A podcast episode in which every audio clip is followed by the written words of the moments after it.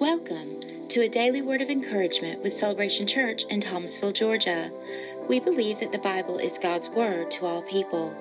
We love God, we love each other, and we are changing our world one relationship at a time. We want to help you know and love God's word.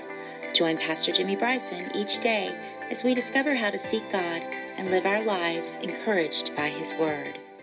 And He says, you give me first and God will sustain you. So she cooks the meal, gives it to Elijah first, and the Bible says for many days the meal didn't run out, the oil didn't run out. For many days they had enough.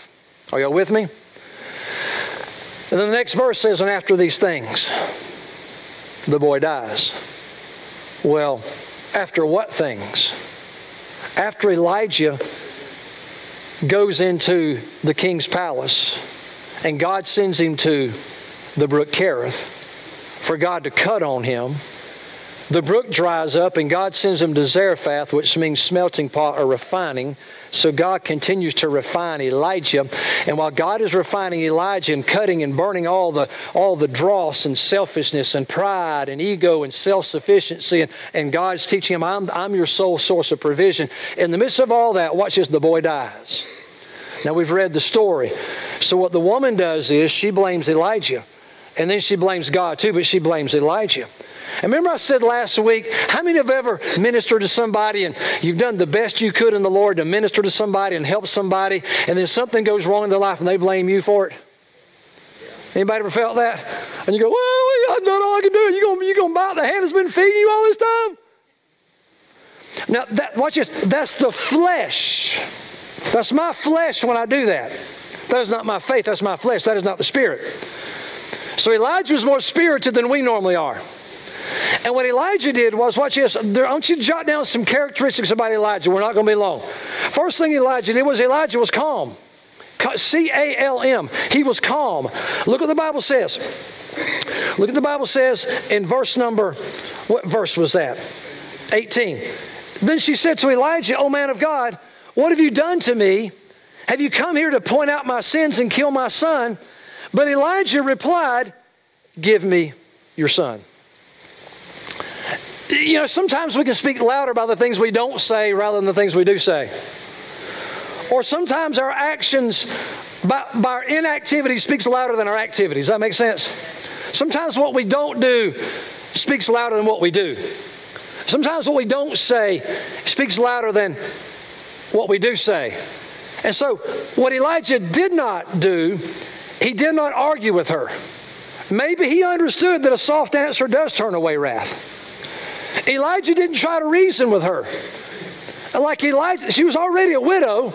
Now her only son has been taken. So in the depths of her grief, she does what a lot of folks do in the depths of their grief.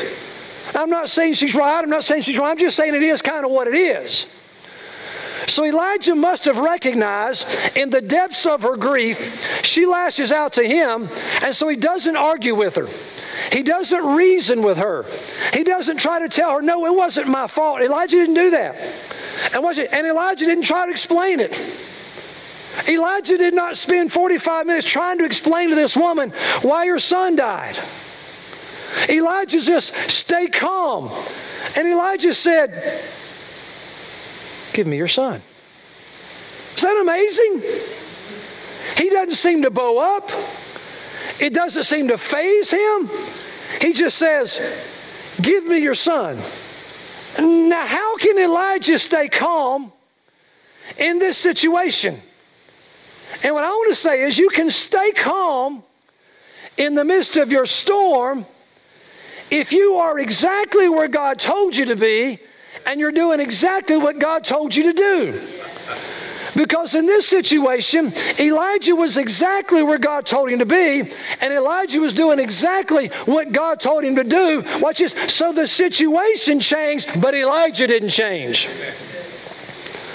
The circumstance greatly altered, but Elijah remained the same. Isaiah 26:3 says this, and you can see it on the screen. You will keep him in perfect peace, whose mind is stayed on you, Because he trusts in you. Now watch this. Look up here on the screen at the words in yellow there. You will keep. The word keep there means to watch over. It's a blockade. You ready? It's the word used to guard with a garrison. A garrison was a military troop assigned to protect someone. So listen what Scripture says. Scripture speaking to God. God will watch over, blockade, guard with the garrison, guard with military troops assigned to protect him in perfect peace. Perfect peace. That's the word shalom. It means tranquility, soundness, contentment. Do you see that? Guard. God will guard. God will keep with a military garrison in tranquility, soundness, contentment. Who? Those whose mind is stayed. Lean upon. Take hold of. Establish. Brace yourself on you, Lord. Now you get what he's saying here. What he's saying is God will guard, God will keep us in perfect peace if our minds are stayed on him. Then it says because he trusts in you, because our confidence and our hope is in him. Yes. You see what I'm saying? So when everything was shaken around Elijah, and everything was shaking around Elijah, maybe even in Elijah, Elijah was able to walk in perfect peace because Elijah's mind was stayed on him. Elijah knew he was doing what God told him to do. Elijah knew that he was abiding where God told him to abide. And so what I want to say to you is, that's the secret. That's the secret to remaining calm when everything around you is going crazy. Like, am I where God wants me to be? Am I doing what God wants me to do? Because if I am where he wants me to be, doing what he wants me to do, when the shaking starts, I shall not be moved.